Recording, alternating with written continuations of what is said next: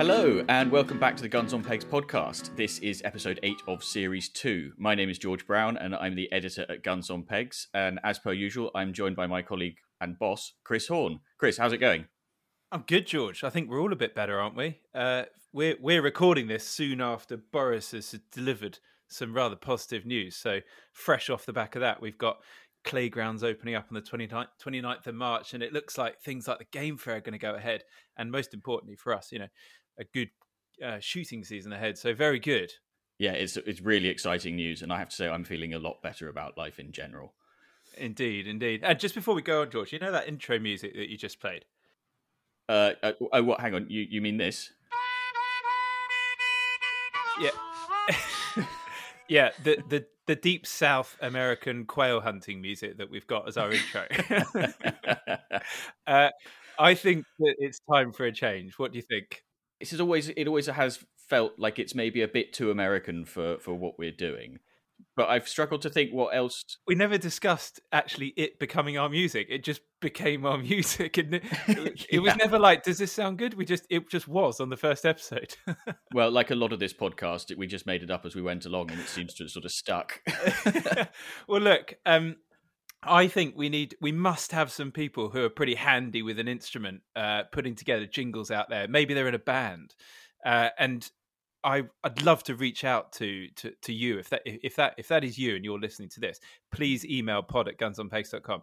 Not only do we need a new jingle, we'd love to work with you on that. There are a couple of other things that are up my sleeve uh, that we will come to in future episodes that could be terribly exciting. And we need to speak to people in bands. So I'll leave it at that for the moment.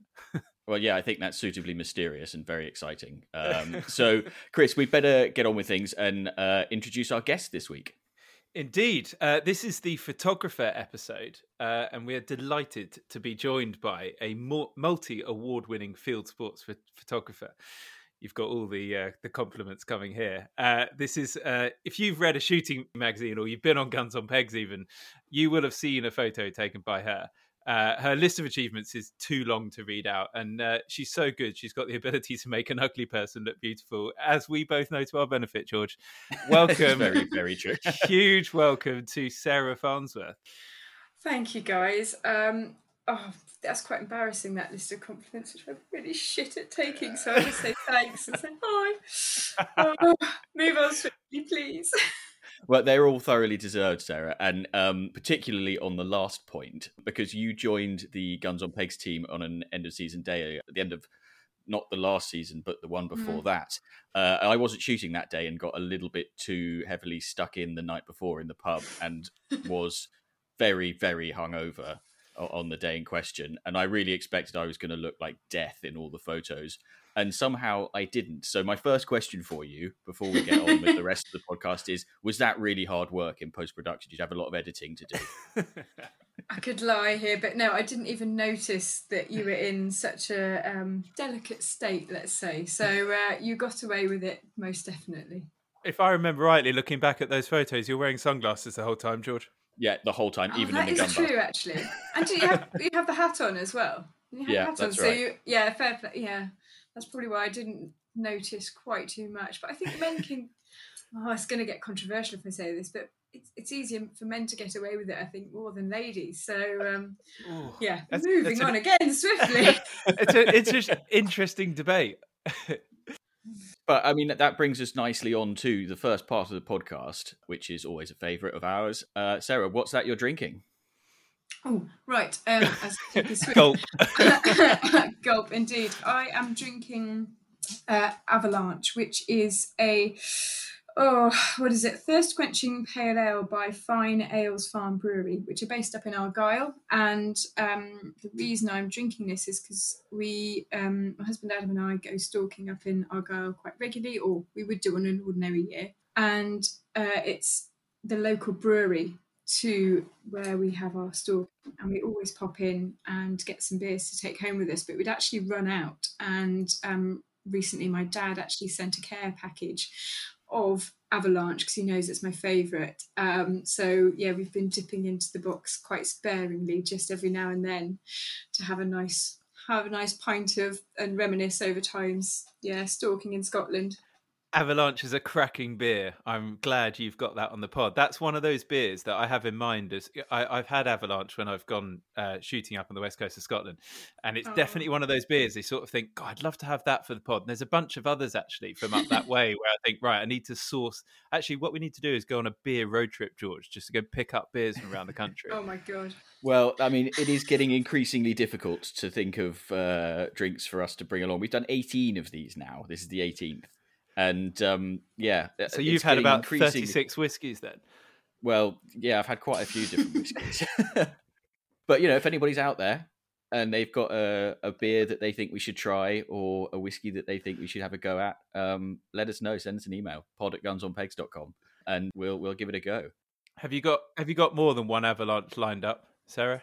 Uh, today, no, I'm, I'm just being a little bit sort of circumspect on how, how often I have an avalanche. I do want to keep them in reserves until we can go back up there um, and go to the um, brewery shop and bring cases of the stuff back home with us. So um, it's just a nice treat to have every now and then. But it is quite moreish, so you could actually just keep knocking it back all evening, to be perfectly honest. So, yeah, dangerous stuff it's another one of the nice things about this podcast. It's a real honor that you've decided to open one for us. And actually, we've had a few people, a few guests have opened some really, you know, lovely sounding things, haven't we? had David Gower with his special gin and all that kind of stuff. It's really nice that, that people are viewing this as a sort of special occasion, so to speak. Yeah, no, it's, it's definitely is. So, Chris, what have you got? Another supermarket lager? Gosh. I, I feel like I feel like my drinks come out like it looks like I've tried quite hard with them because each of them has got a story. You know that the one I the one I drank with Tom, I was particularly pleased about pulling out of the back of the cupboard. And today's is not too far different, but it's a cracker of a story and a link to our guest. So you know, um, do you know Chapel Down, the lovely English sparkling wine producer? Yes. Um, so so they're based just down the road from me here in Kent. They're down in Tenterden. Uh, they have a beer called Curious Brew.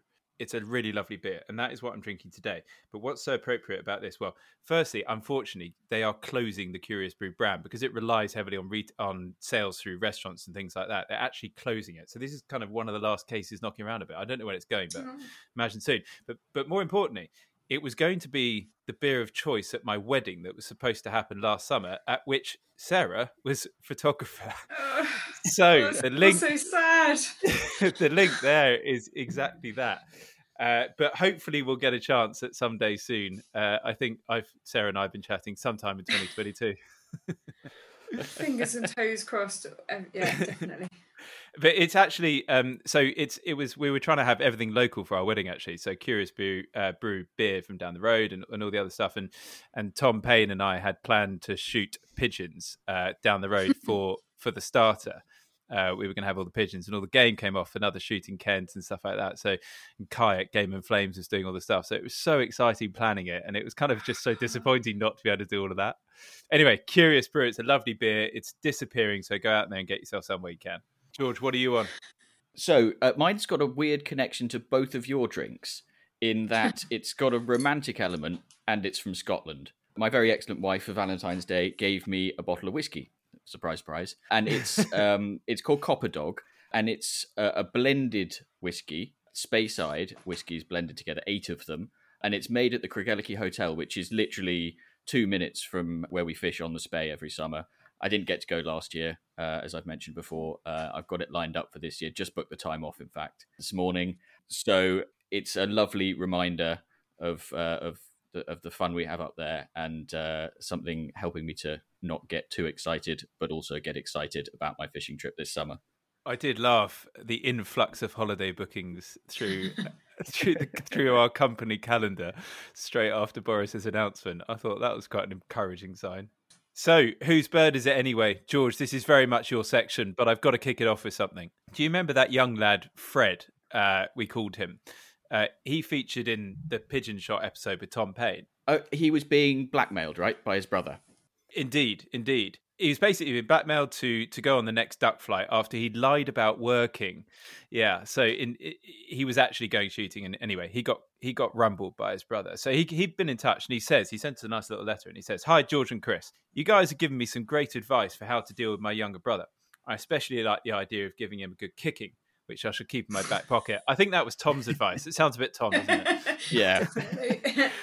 Um, obviously, since my message, lockdown three has been enforced and gone. So this has meant a hold on shooting and therefore given me some breathing room in which to make a decision as how, to how to deal with the situation. This is why I've been a while in updating you with what I've done. And I've only just settled the di- dilemma. And basically, what happened, we suggested that this lad gets on the front foot and takes the fight to his younger brother. Don't give him whatever you do. That was our advice. so he said, after listening to the podcast, I decided to go digging up some dirt on my brother as suggested. And I asked his girlfriend and and our mum for any gossip. I got some good stuff, but nothing quite good enough to challenge him with. I just want to clarify his girlfriend and his mum are not the same person. You never know, it might be from Norfolk. I can say that because my mum is from Norfolk. God, Dangerous. Uh, anyway, um, nice. that that was until I messaged one of his uni friends and I found out he was on course for failing his first year at uni and has had to retake a whole load of exams unknown to the whole family. so when we said get some dirt, he That is he- proper in-depth snooping. That is, isn't it? he's struck gold right here. The, the question is, has he gone too far? Well, is this too much, actually? So, before confronting my brother, my girlfriend suggested that exposing him could lead to a much more devastating argument and the situation would get worse. Unfortunately, I begrudgingly agreed with this. I think I think he's done the right thing there. Yeah, at, so. at point, the idea of a good kicking came to mind. so, inspired by the topic of the last podcast, we've been settled on the following to guarantee his silence. I will take him with me when I next go pigeon shooting. He won't grass me up to my dad for skiving off work to go shooting in return. And I also gave him a kick for blackmailing me. so, Fred has not given up his duck flight, all thanks to the advice from the pod. Uh, and uh, I suppose, yeah, so the Guns and Pegs podcast, solving your dilemmas since 2020. yeah, I mean, uh, we seem, against all probability, to have actually given out some good advice. I don't think First and anybody really time. expected that. I don't think you guys do yourselves enough justice. No, I think no, it's very valid. You're too kind, Sarah. Um, right, so we've got to do this week's dilemma, Sarah, and so we need to Oh, follow no, up that pressure's on success. now. Yeah, yeah, Um, we've got. so- Except oh, t- Tom's advice wasn't very good, so it's pretty low base to go from. Just give him a good kicking. That makes me happy. Yeah.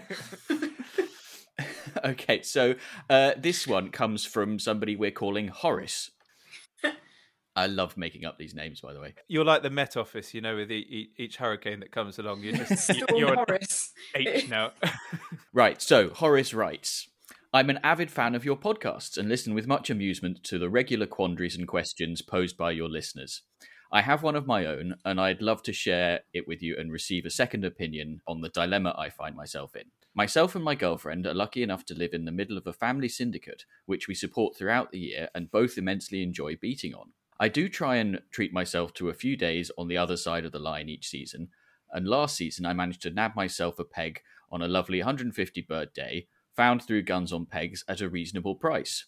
I mean, there's brownie points there right away, aren't yeah, there? he, he's Um, getting better advice for, for that. I contacted the team captain and asked if it would be possible to bring my girlfriend along for her to experience the day. And I even went to the expense of buying her a lovely new hat and coat so that she felt part of the day. And herein lies my problem. She loved it. She was in awe of the number of birds, as we don't really see that many on our little syndicate, which was her only experience of shooting up until then. The Range Rovers, the bubbly, and the food were outstanding, and we both genuinely loved our day, both in the field and together. Now, I didn't exactly tell her the truth regarding how much this day cost, and she's already asked how many days we're planning on attending next season. Oh. Based on the costs I told her, we could go most weekends, but the reality is very different. Do I come clean and tell her how much a day really costs, or shall I try to ensure that this remains a hidden secret? Oh dear. he's screwed. no. Uh, well, he's set a precedent when he's bought her the um, lovely items of clothing or hat or whatever um, on this occasion. Because whether she'll e- expect that on each shoot day, that's that's a that's one whole dilemma in itself. Never mind the actual shooting costs. That is a whole Um, additional expense, isn't it? A new yeah. outfit for every shoot day. Made a It's very good not- point. Yeah, that's not cheap. um, but I do wonder if he just sort of says, um, and it's, a nice tie-in for Guns on Pegs here, is it says, well, it was the most wonderful deal. They had a special going on. It was COVID. Everything was heavily discounted for this one thing, and it was a one-time only deal. So sadly, we can't expect that every time.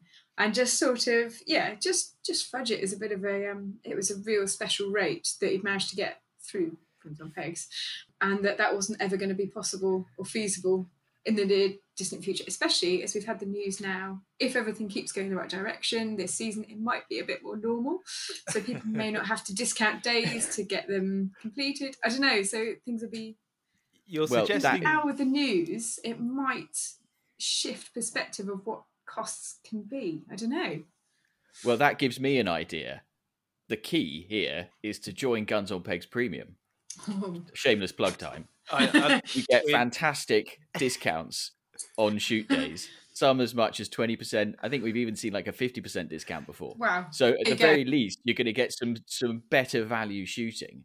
I think that's the answer, isn't it? Join I- premium, and then you don't have to make up too big a figure. Look, I think I think we'll go a stage further, George. It's a cracking, shameless plug, and I applaud you for that. Uh, and I think that uh, Horace here deserves a free premium membership because he's in a right quandary. He, Well, especially if he's going to have to shell out on, you know, another pair of shooting socks or I don't know, a nice, nice silk scarf or whatever for each occasion out in the field. He's going to need to save as many pennies as he can. well, he's got a pair of garters coming his way, so he can pass them on as a present to his Well, to I- his other. I was going to say, do you think we send two pairs?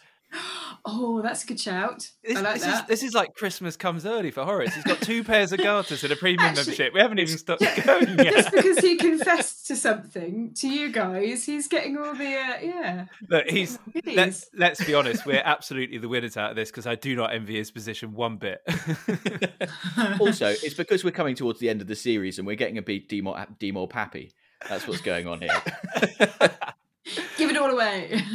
um, he either way he's backtracking. This is this is quite a regular thing. We've we've had many little requests over the years from uh, from from other halves through the website looking to buy sort of 25 pound 50 pound gift vouchers uh, for for christmas to for shoot days for their other halves and things like that. Uh, oh no. we just folder them. We don't even reply because Oh that, yeah. it's a it's a little bit awkward. Um, but uh, I I think that your advice, Sarah, is sound. He's got to try his best to dig himself out of this situation and go forward. We will do our bit to help. And I, I- I'm even tempted to say, ring the office next time you're in a quandary. We'll we'll go that little stage further, see if we know anything, put a string or two. Um, but uh, George, have you got anything to add to that? Well, I mean, I've been married for just over a year now. And uh, in that time, I have learned that generally honesty is the best policy. And I, that's also been a running theme with some of these quandaries as well. People have been skiving off work or what have you. Um, and generally, we've said, look, the best thing to do is to be honest at the start, because if you get caught out, you're in serious trouble. And I think he's nearly been caught out. And if he doesn't come clean now, you're just compounding the problem. And when you've then then bought five or six days, and then she finds out how much you've been spending on shooting, that's when you're in real trouble. At this point, it's one day, one peg. It could get really bad. Yeah, nip it in the bud. Nip it in the bud now, and then he's sorted for all eternity of any shoot day he wants to book without feeling any any guilt and racking up those. And I suppose the other thing he could do is suggest that she splits the cost with him. How about very- that? How very modern. It Yeah. depends. It depends if she shoots whether she wants to share the peg. If she was that mentioned in the original communications. no, it no, wasn't. she was just okay. That could be the sticking point. I mean, he could go down another route and get her shooting lessons, and then that might be cheaper long run to then getting splitting the peg between them. I don't know if that balances out eventually. Yeah, share a syndicate place or something.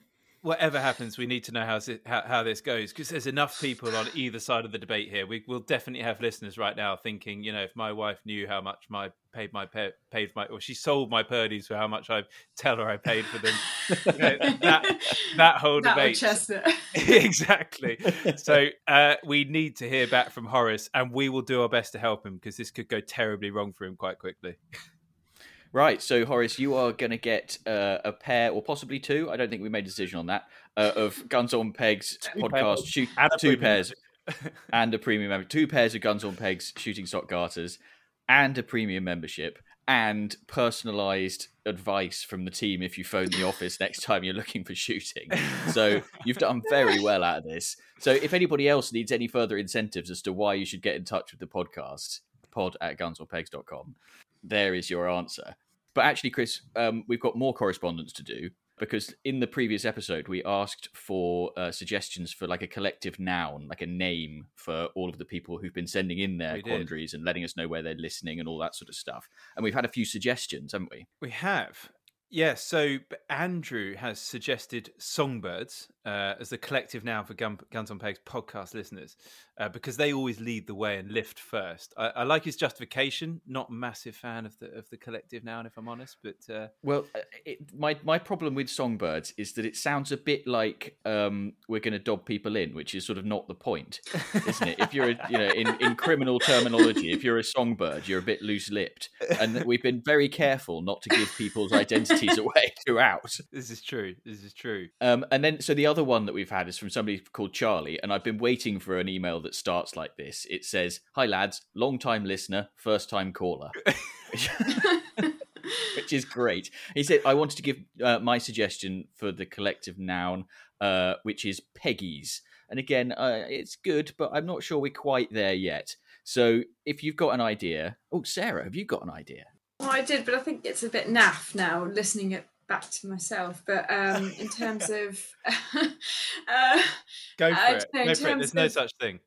in terms of um, your sort of in terms of the shot when you when you take a shot, it's something to do with the pattern. So um, the load, anything along those lines, where the individual shot um, it could be representative of the members and relatively from a contained space going out into the wider world. Something pattern shot related.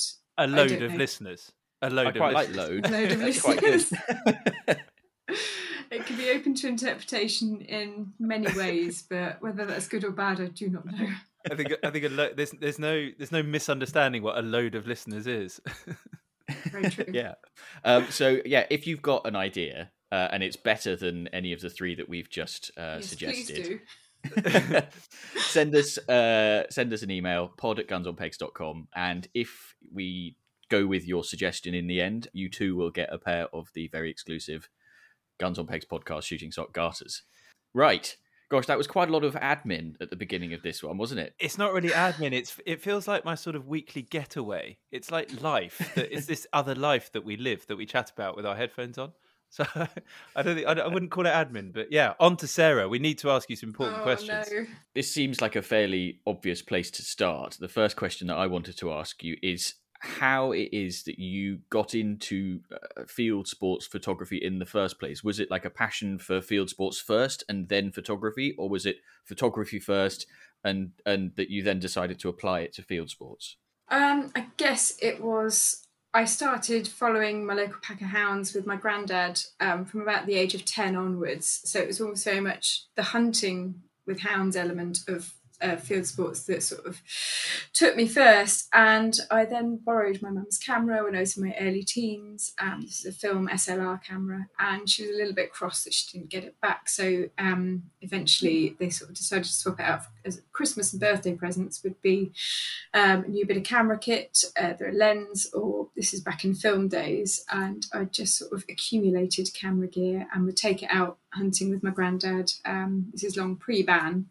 Yeah, when I was about 12 or 13. And it sort of grew from there, really, and uh, did a foundation fine art photography course. And I should have gone on to do a full three year degree in photography, but I was very much a home bird, didn't really like the concept of university life, and wanted to sort of bring it into the real world and take photographs. It started off, it was hunting that was my main passion to start with, and then it just expanded from there to shoot days, um, sort of seeing the gamekeeping side of life, um, and then on to deer stalking, and it's just sort of it's just snowballed really to the wider world of everything connected with field sports community from there. I must add at this point, if you haven't seen any of Sarah's stuff, either go and follow her on Instagram or go and have a look at her website to see the vast range of photography because that's what's most awesome. I think it's there's very few people on my personal account. I try and sort of separate a bit of shooting sometimes. I follow obviously like some good mates and some important stuff, but very few things that I follow that I just you know spend a lot of time looking at. And your photos always pop up there because they get such massive amount of attention from everyone because they're awesome. Um, but do have do Thank go you, and have a look. Thank Um, you. So you so you basically skipped uni because you're already too good at it. That's what I've just understood from the Oh, hardly. oh, don't. That's embarrassing. No, uh, it wasn't quite like that. but yeah. so you, but you mentioned kit and and it's something that's um something that's come I, I kind of I think there's some big crossover here on the sort of photography side to the shooting side because shooting people spend half their life talking about kit and all the various different things that you can do and especially when it comes to cartridges I mean you can get you can get bogged down in a conversation there very quickly so for those that know what they're talking about, and I imagine we're going to have a few hardcore enthusiasts who really understand photography, uh, and Mhm. I really don't. I'm the best I get is a filter on Instagram.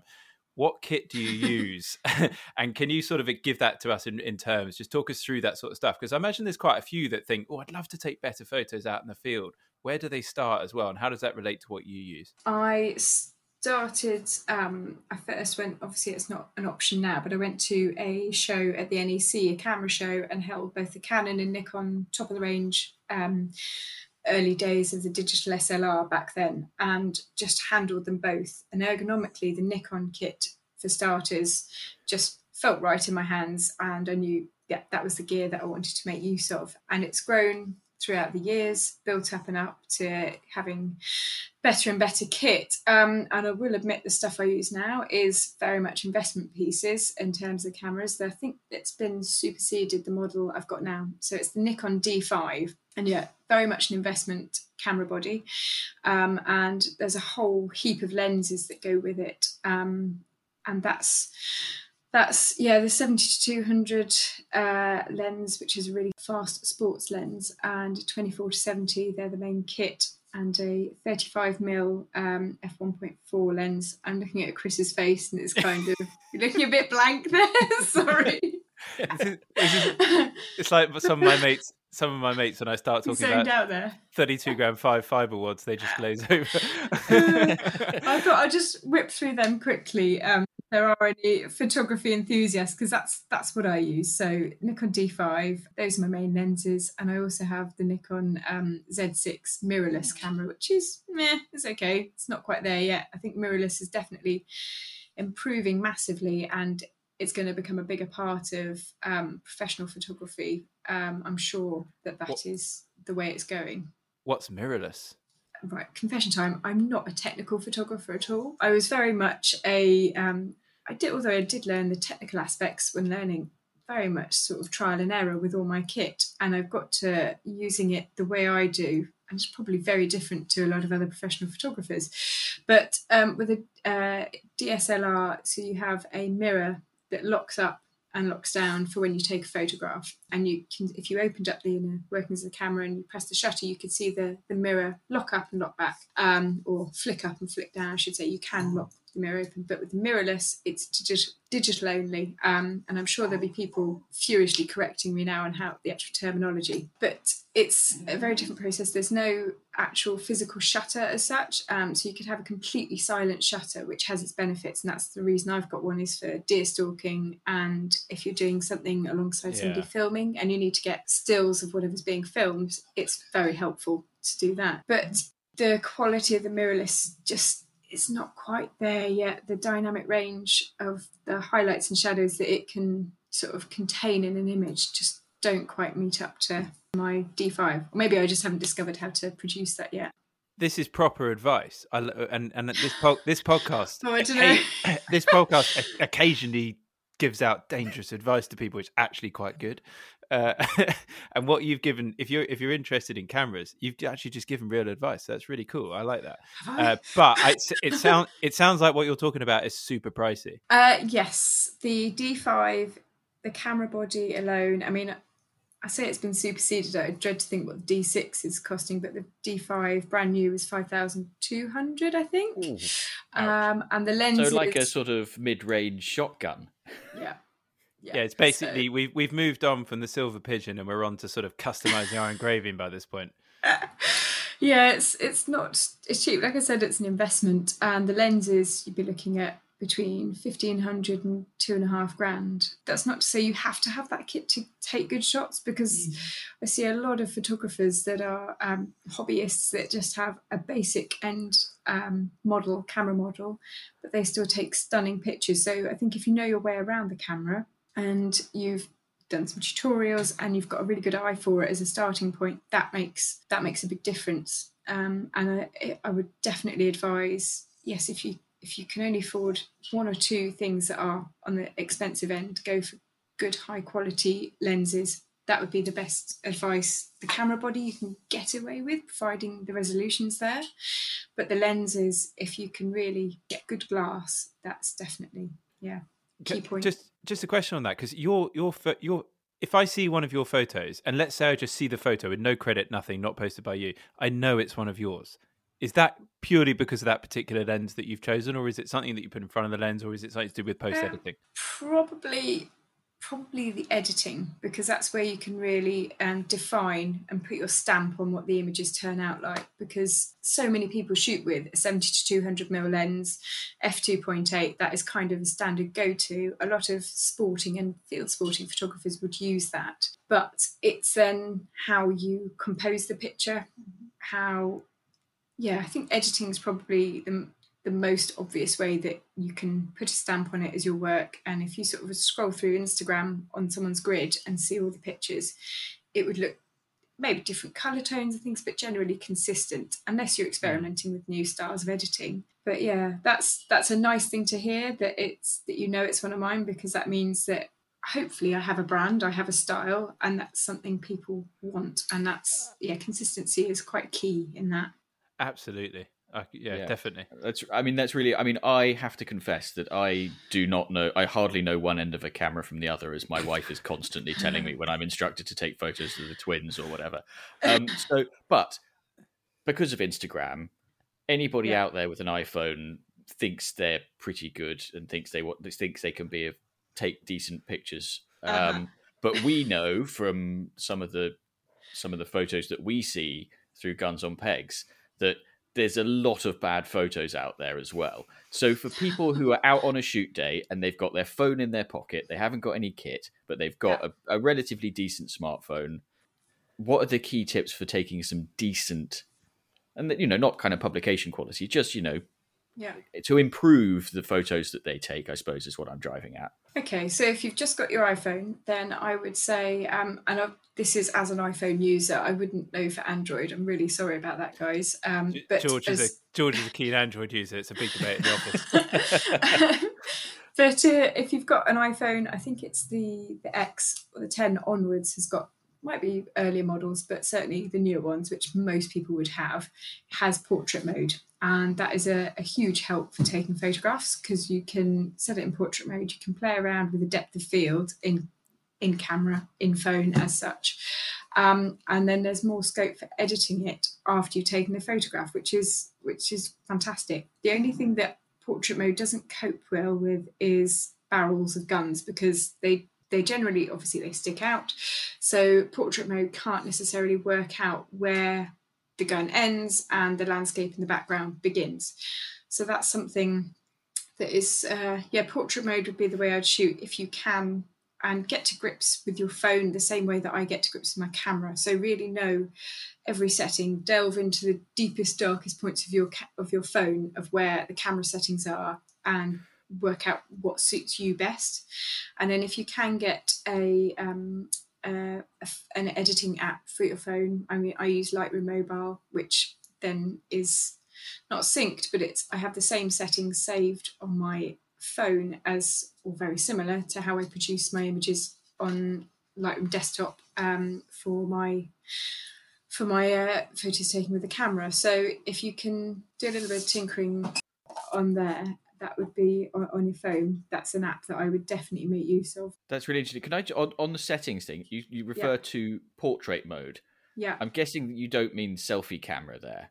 Is that no. is this is this me showing my ignorance of iPhones? George, go and get a decent phone and you know all about it. yeah. I, I, said I don't know anything about this. Yeah. I, mean, I couldn't tell you what I don't know what Samsung or Sony. Uh, I don't even know who's making who else is making phones these days. Um, so um, trying to think who else. But yeah, I only know iPhone. So portrait mode is a different mode where you can as you scroll along the, the various settings, so you can shoot in panoramic mode, you can do slow motion, time lapse, and then pa- um, gotcha. portrait is one of the options there. And then when you shoot in portrait, it'll show you the image. Um, it somehow magically blurs out the background so that you can see it as you would taken with a camera. And it does give that depth of field, and you can actually alter the depth of field afterwards, editing within portrait you know you view where you view the photo on your phone so good tips very good tips. So um this is a sort of bit of a follow-up question again based on my complete inability with a camera of any description. My tactic when i'm trying to take photos is to just take loads and hope that one of them's okay. So how much of getting the perfect shot comes down to to luck? How much of it is being in the right place at the right time? How much of it's planning and skill and a sort of understanding of what's going on uh, on a shoot day? Oh, that's a really good question, and one I don't know the full answer to that. Okay, um, if you can get yourself in the right place in the right time, that's obviously a big deal. So if you're doing photographing a shoot day, for example, and you want to know on a specific drive where is going to be the best show of birds, where the flushing point is, anything along those lines, speak very nicely to the keeper or the host or the shoot captain for the day. That is a big part of it. And then once you you know this, inform yourself with as much knowledge of that place, of those people, of everything you can beforehand. And that will help massively to get you in the right place at the right time. How you then deal with that yourself with a camera or phone in hand is up to you and how creative your mind is, I guess. And that's just personal preference at the end of the day, how you want to do that. But it does help to know, obviously, all those various points, of flushing points, so you can say, right, okay, normally you put yourself between peg four and peg five, but maybe not for this drive. Maybe beginning of the drive, pegs one to three are going to be great to start with, and then after that, they will the birds will flush further down the line, and you can move with them as you go. Obviously, very discreetly, very much not interrupting very much not interrupting the shooting in progress and just like just like your dogs calm. now. oh, they're so calming, aren't they? In the background, that's highly embarrassing. so my husband Adam, for anyone that doesn't know, my husband Adam has wrangled one of the three dogs that we now have, um, and is yeah, he just wanted to be part of the show, even though he's, uh, he's disappeared out of the room now. send send us a photo of him. We'll stick him on social media. Then we know what we're talking about. Uh, um, I, your, I, what you were just saying is absolutely spot on, and it, it reminded me about um, there's another little tip uh, that that um, obviously getting your place in the getting yourself in the right place at the right time is absolutely key, and being well knowing where the birds are going to come from and knowing how the drive's going to develop is crucial. Taking a good photo, but if you're if you're hello dogs uh, if you're out yeah. on a if you're out on a on a shoot day and let's say you're not shooting uh, so um, and you've got sort of friends family with you taking photos one little thing i've noticed is a great little tip for iphone users out there make sure you're taking them on live mode because then if you're taking movie it takes it takes almost a small video clip with each photo. You can then select that bit of the shot that was the perfect with the bird flying in the sky or the shot going off out of the end of the barrel. That's the one that everyone likes to get isn't it uh, and the live mode ena- enables you to just adjust it and do that. So anyway, I didn't think I'd be able anything to contribute towards photography, but that's my tip.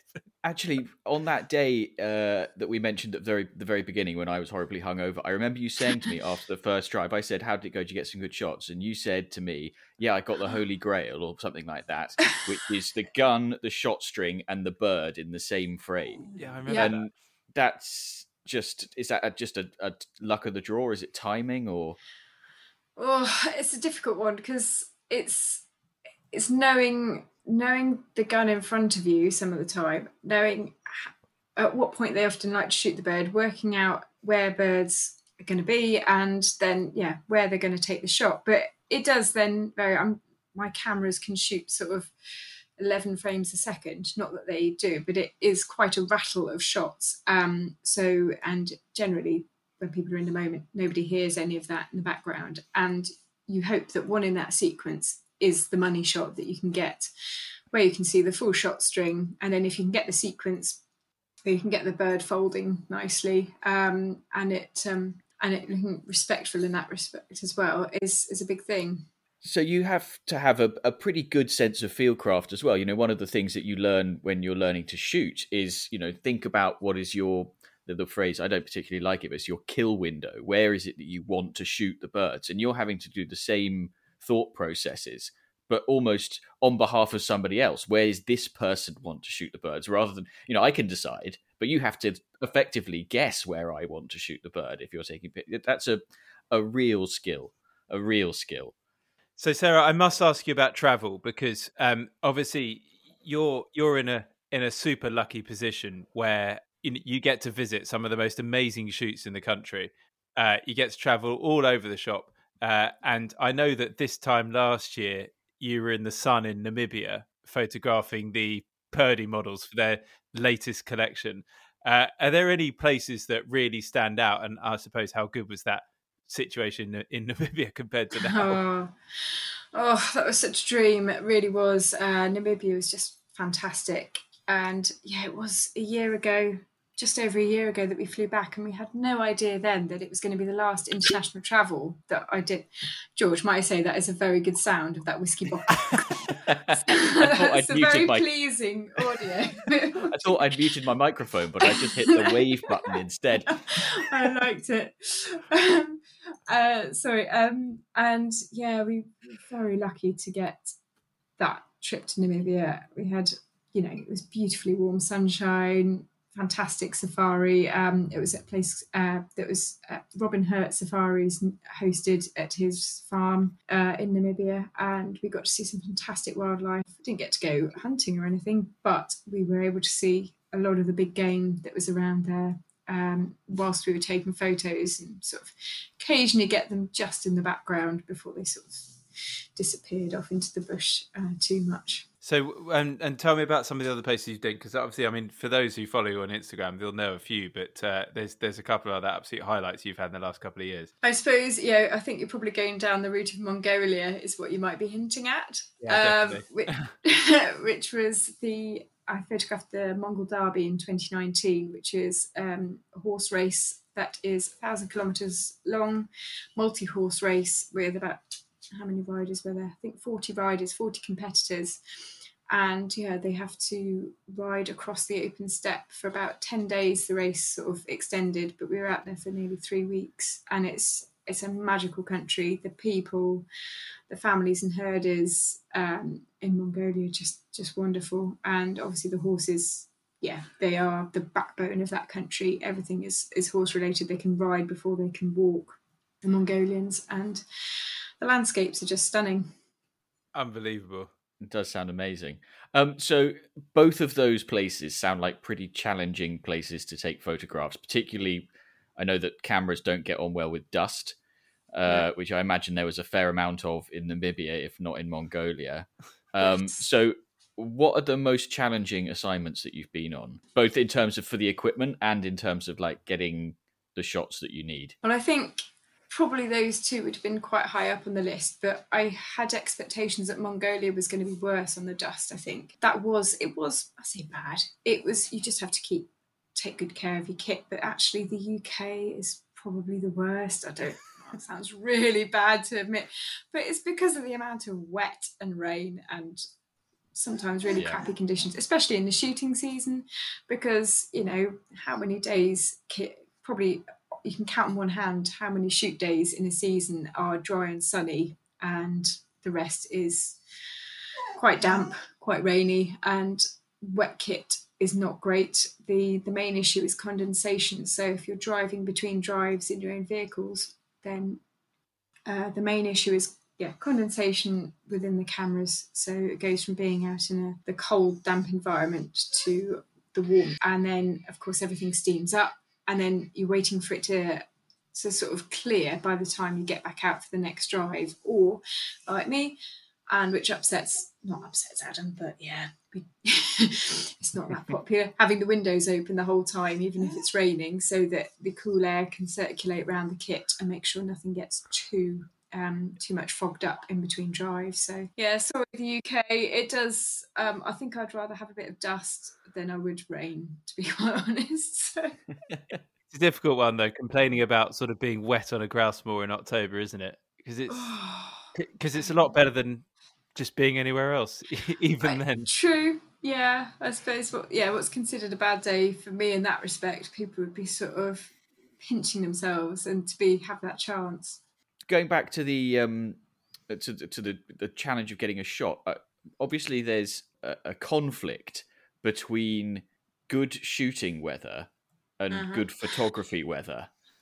So that must be one of the toughest things is that what the guns want is a sort of greyish day, yeah. and what you want is nice bright sunshine. Yeah. Um, Gamekeeper's nightmare. Nice dramatic shadows, all that kind of thing. So that must be one of the biggest challenges, is it not? It probably is, yeah, because a gamekeeper will be will be cursing that bright sun especially if it's you know where the line of guns are having to look towards that is an issue. But for me light is everything. A bit of sunlight makes everything just makes everything pop. I, that's not to say i don't like the the grayer days the darker days because if you get some really cool dramatic light um it's when just flat white sky that's my least favorite because the birds don't show up I'd rather have a rainstorm that blows through and you get amazing clouds and dramatic skies afterwards than something that's flat white and grey all day. That's just a little bit. The, the Guns on Pegs day was, I don't think it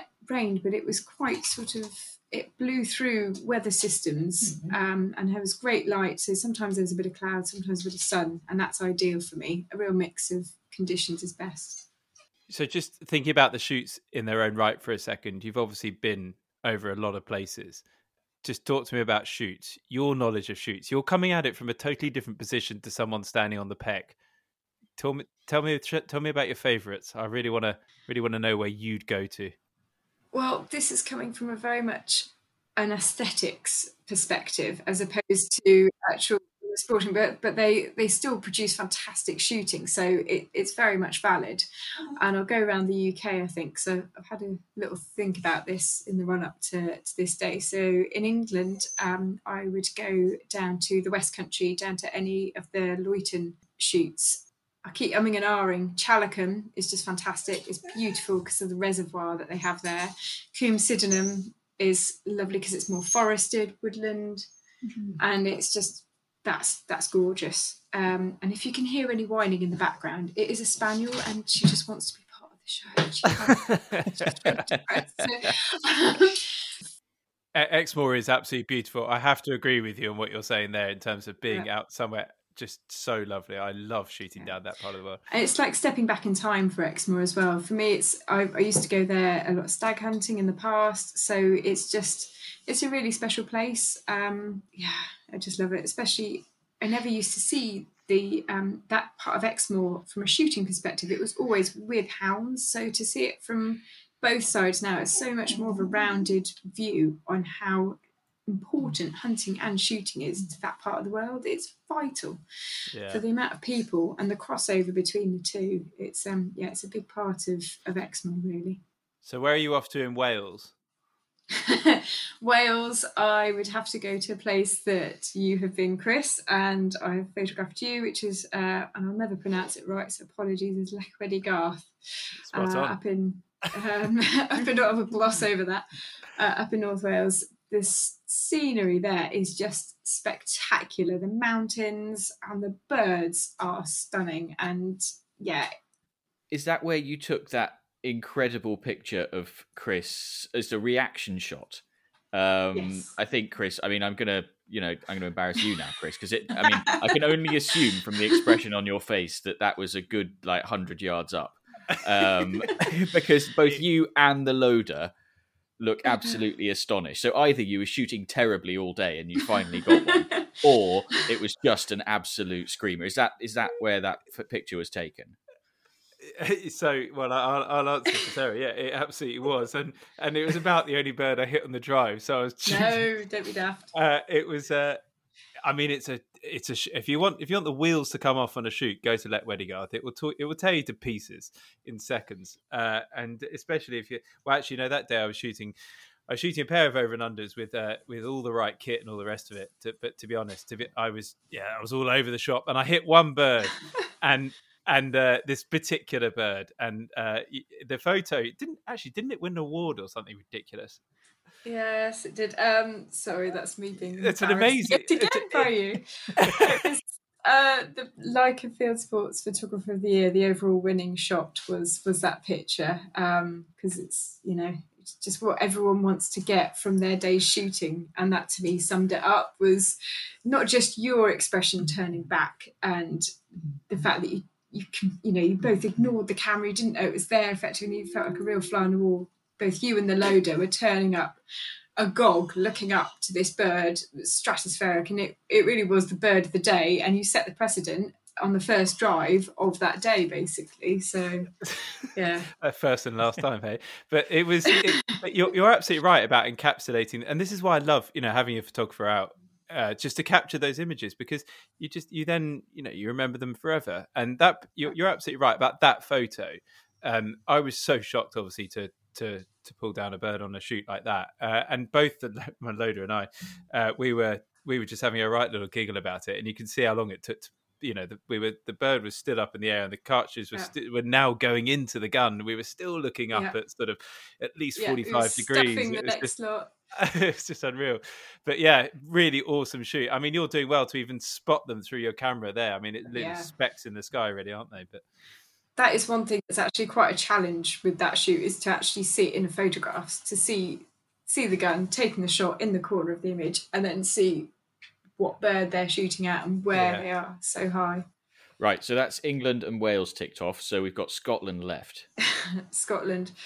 Oh Scotland is well, as most people know, because if they've seen my Instagram, they know how much I bang on about going up to Scotland. And uh, this past year, we've been very lucky to be introduced to a place called Tulchan Estate, which is in Speyside. And that was initially to do one of the recent Purdey photo shoots. And then we were lucky to go back there in November and spent a week documenting various elements of the whole estate. So we photographed a walked up shoot day and a driven day there. And just the scenery there, it's it's that I don't know whether it's called old Scotland or what. It's it's not like the wild west coast of Scotland that's rugged and all rocky. It's it's more native forests, silver birches, pine trees, heather, more open moorland, and then you've got the Spey running through it. It's kind of got a bit of everything really as a wild estate. Um, and the walked up day that we photographed, a the light was stunning, which is obviously a big bonus, but it was just oh, it was a magic day. Loved it, and I would yeah be back there in heartbeat. We were due to be there in January to photograph uh, some snowy winter shoot days, and obviously lockdown put paid to all of that. So we should have um, we should have seen it at its wintry finest. But there's always there's always next season. But look, hey, you've given some great advice to people because actually being out, the scenery, everything else is such a crucial part of a day's shooting. It's just enjoying being out there. So Challacombe, Combe Sydenham, Llechweddgarth, yeah. Tulchan, look them up. Yeah. Uh, they're, they're, awesome places. Uh, knowing some of those, yeah, and and well. knowing what I know about the Spey, I can tell you that Tulchan is a fantastic salmon beat as well.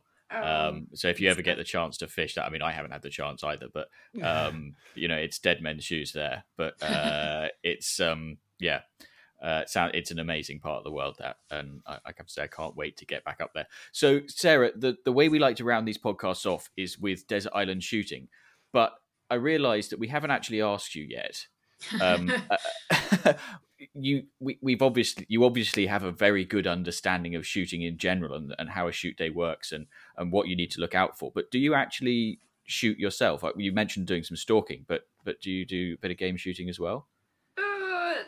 I am fairly rubbish with a shotgun. I will I will admit that. Um, I'm much happier with a rifle in my hands. That is definitely where I feel more confident. Um, Have so you been taking I... lessons off Tom Payne? Is that why? oh dear.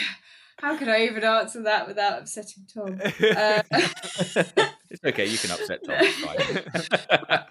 I think because I'm because I'm not uh, proficient with a shotgun. Uh, uh, not yet, anyway. There are things in the pipeline, which means I shall hopefully be far better with a shotgun uh, in the coming months. Um, but I, I really enjoy seeing other people's days, photographing it for them, knowing that I couldn't ever shoot or hope in hell to hit the birds that they're shooting, doing it so well. Yeah, I get as much enjoyment. It's a real thrill to see other people shoot and photograph that and capture that moment, knowing that that's documented for them in perpetuity, basically.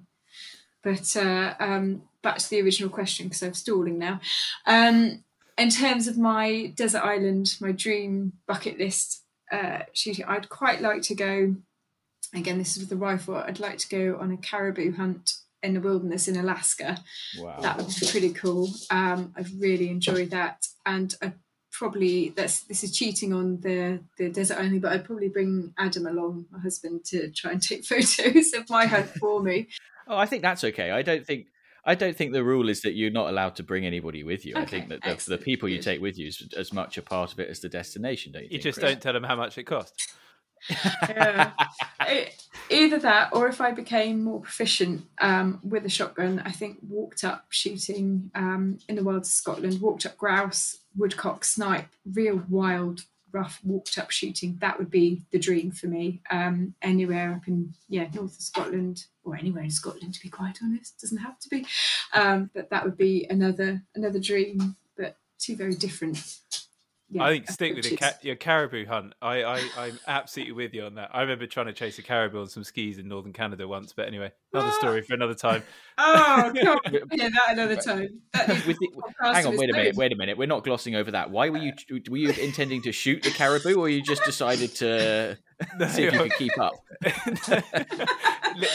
the latter, the latter, I was without gun. Uh, we we Oh, we were doing a bit of cross country skiing. We got completely lost, and then we saw this caribou, and we thought, oh, let's try and get close to that. And it was, uh, it was out in the middle of nowhere. We were we had this awesome little trip. Actually, we were we were we had huskies on sleds at the start of it. Uh, and we went through just o- over some frozen lakes. It was unbelievable. We had taught to them in French. We were in French Canada, so it was uh, a gauche, a droite, and I literally had to talk to the dogs in French. They were French dogs. wow. Uh, um, but the whole experience was just absolutely mega. So uh, I haven't obviously been out there with a rifle, but uh, I can um, tell you that just uh, unbelievable That's scenery. seriously cool. And then we made an igloo at night. Uh, it was, it was Oh, absolutely bitter. And you had to dig the lower part so that the cold air dropped into that, and then you slept on the higher part and the rest of it. But uh, yeah, Oh, don't tell me you Unbelievable. could see the northern lights as well. Don't tell me that was part of it because that's like We the full didn't. dream, isn't it? yeah, we didn't. But uh, I, yeah, I imagine you can. Yeah, awesome. Well, I mean, I don't know if if any of our listeners are going to be able to fix Sarah up with a caribou hunt, but there must be somebody out there who's who can take Sarah out on a walked up grouse day. And if you Oh. are, if you would like to do that, George, you're stopping. I think the caribou hunt is very possible. We've had a, we, we've had correspondence from from the US. We had our chap on the other episode who was t- talking about the ruffed grouse when he was on his walks in the snow, and he said it's a picture. Look, honestly, there's Yeah, someone out in there who can fix wasn't it. Yeah. oh yes, please. I'd be well up for that. Definitely. Well, anyway, if, if you if you would like to take Sarah out on a caribou hunt, or if you'd like to take a great uh, out on a walked up grouse day, drop us an email pod at gunsonpegs.com and we'll send you some garters. that sounds like a fair deal. That's a fair swap. Yeah. I mean, we've been giving away a lot this the, this episode. I think. Well, We'll I'm on my fourth whiskey. I'm I'm feeling good. I'm feeling generous. Give it all away. Oh, very good. Well, Sarah, it's been an absolute pleasure uh, to have you with us. Really, really lovely to chat, and uh, and thank you for everything you're doing, and thank you especially, obviously, during lockdown, all these things for all the content you put on social media, inspiring us into our next days. I think that's where Oh, people like you, you. really come to the fore. Oh, So, that's very really good. nice to hear. Yeah, well, it's been absolutely lovely having you on the podcast, Sarah. So before we go, as per usual, there's one final reminder that you can get your hands on a pair of the very exclusive Guns on Pegs podcast shooting sock garters by sending us your shooting dilemmas for us to resolve, uh, letting us know where you've been listening, sending us your suggestions for collective nouns. I'm going to forget something, but you've listened to the episode, you know what the thing is. Uh, send us an email, pod at gunsonpegs.com. Until next time, thanks very much for listening and goodbye. Enjoy that end.